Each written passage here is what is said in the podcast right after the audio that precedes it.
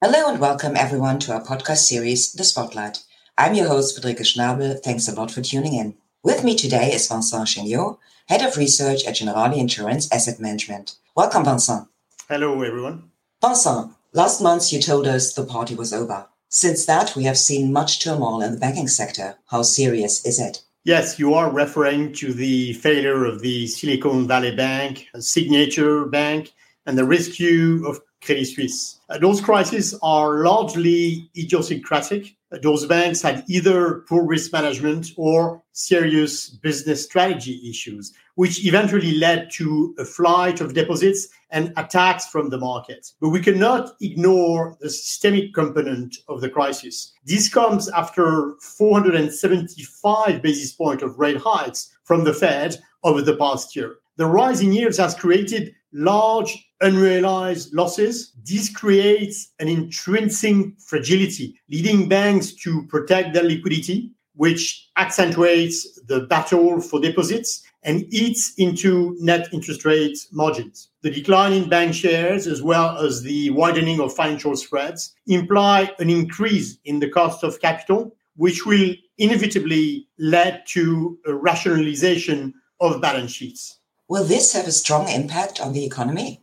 Historically, lending standards are a very good predictor of GDP. The risk of a recession later this year, especially in the US, remains very significant. The quarterly lending survey of the Fed is already showing a clear deterioration. The only predictive certainty following those banking events is the further tightening of lending standards.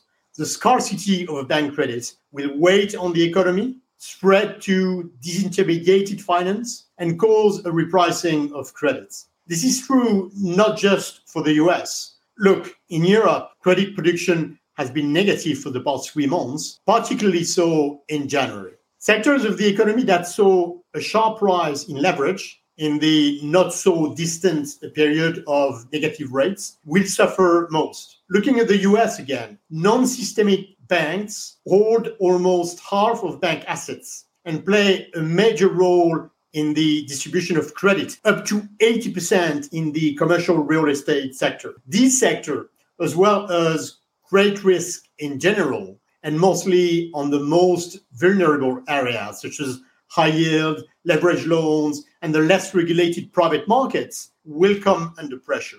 Those who have got carried away on leverage or have compromised on the quality of investments will be exposed. But so far, the economy has been resilient and the equity market correction limited. Indeed, the Stoxx 50, for instance, is down just 3 4% from its local peak in early March. This may be due to prudent investor positioning. The sharp downward repricing of the implied Fed path has also helped to support equity valuation.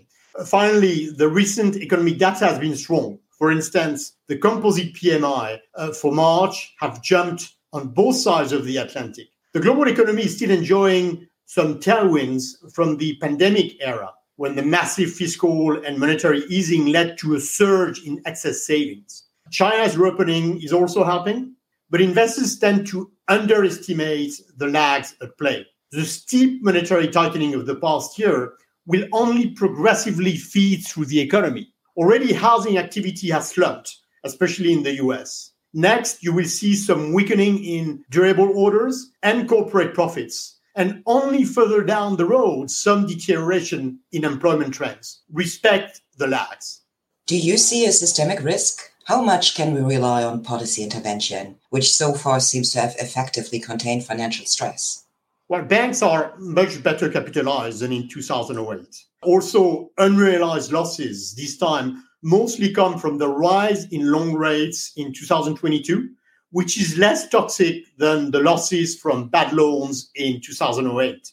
Should pessimism rise, rates would drop, mechanically reducing those losses. It's true that policymakers have learned from 2008 and have been very keen to stop contagion from rates induced to credit induced losses. The rate hike cycle may be over, and central banks will provide any needed emergency liquidity.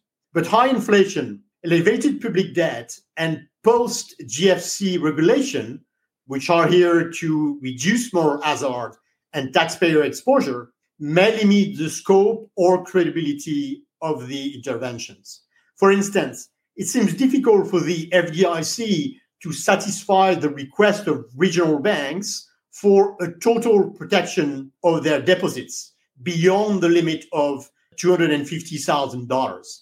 Policy intervention has reassured investors, but underlying stress remains. For instance, US regional bank stocks have not recovered, and real estate stocks are still falling as we speak. So, Vincent, how to position portfolios in this context? It's not 2008, but we do expect economic and financial aftershocks. The easing of financial conditions in the face of tightening lending standards looks suspicious to say the least. So is the outperformance of cyclical stocks versus defensives through the turn of the year.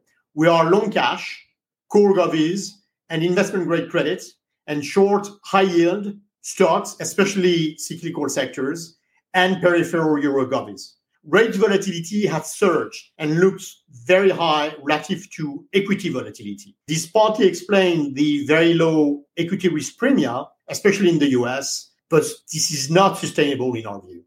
Thanks a lot, Vincent, for sharing these valuable insights with us. Thank you for your attention.